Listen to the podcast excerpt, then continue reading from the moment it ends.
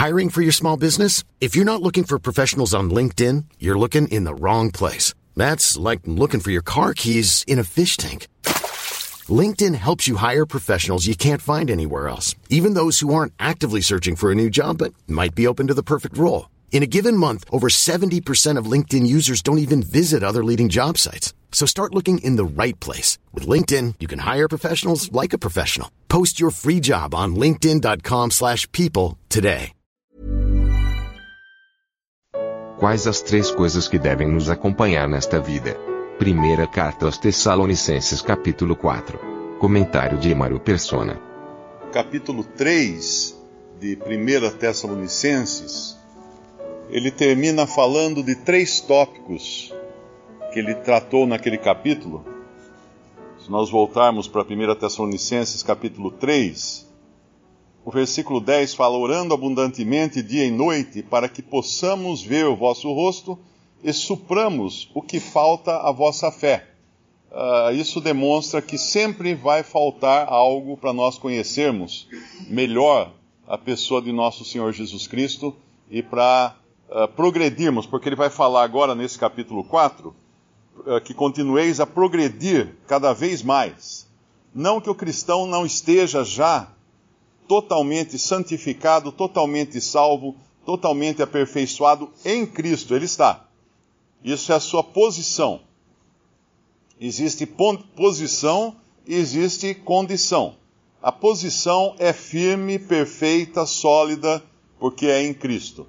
A condição, ela é variável, porque ela depende das circunstâncias. Um dia eu posso estar numa condição de comunhão perfeita com o Senhor, e no outro dia arrastando o nariz no chão. Porque a nossa condição, ela flutua, mas a nossa posição é inabalável.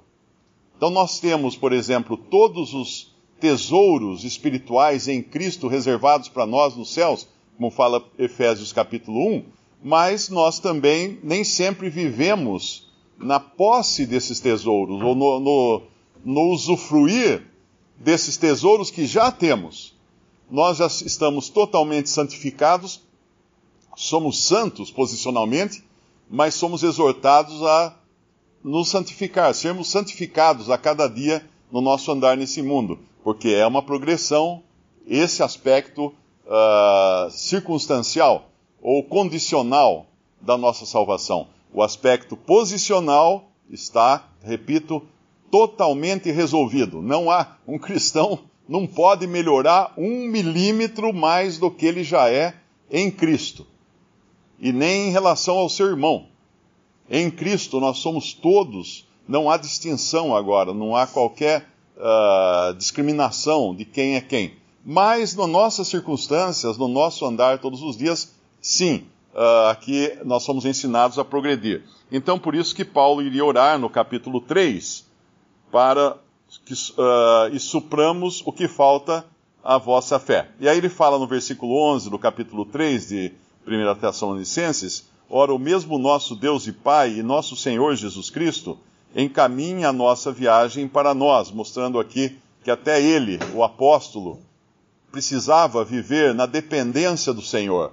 Ele não podia dizer assim: "Ah, eu vou lá, eu vou, amanhã eu vou lá, vou visitar os irmãos lá". Não ele tinha que orar, ele tinha que colocar diante do Senhor. Como fala, eu acho que é a epístola de Tiago, se não me engano, para não se dizer eu vou a tal cidade fazer tal negócio, assim, assim. Se o Senhor, se o Senhor quiser, essa, essa é a nossa, devia ser a nossa, o nosso moto todos os dias na maneira de falar. Agora no versículo 12, ele vai falar então desses três tópicos que eu disse que ele tinha terminado o capítulo 3, uh, se referindo a eles. E o Senhor vos aumente e faça crescer em caridade ou amor uns para com os outros, e para com todos, como também nós para convosco. Então, o primeiro, o primeiro tópico aqui que ele trata é o amor, ou caridade.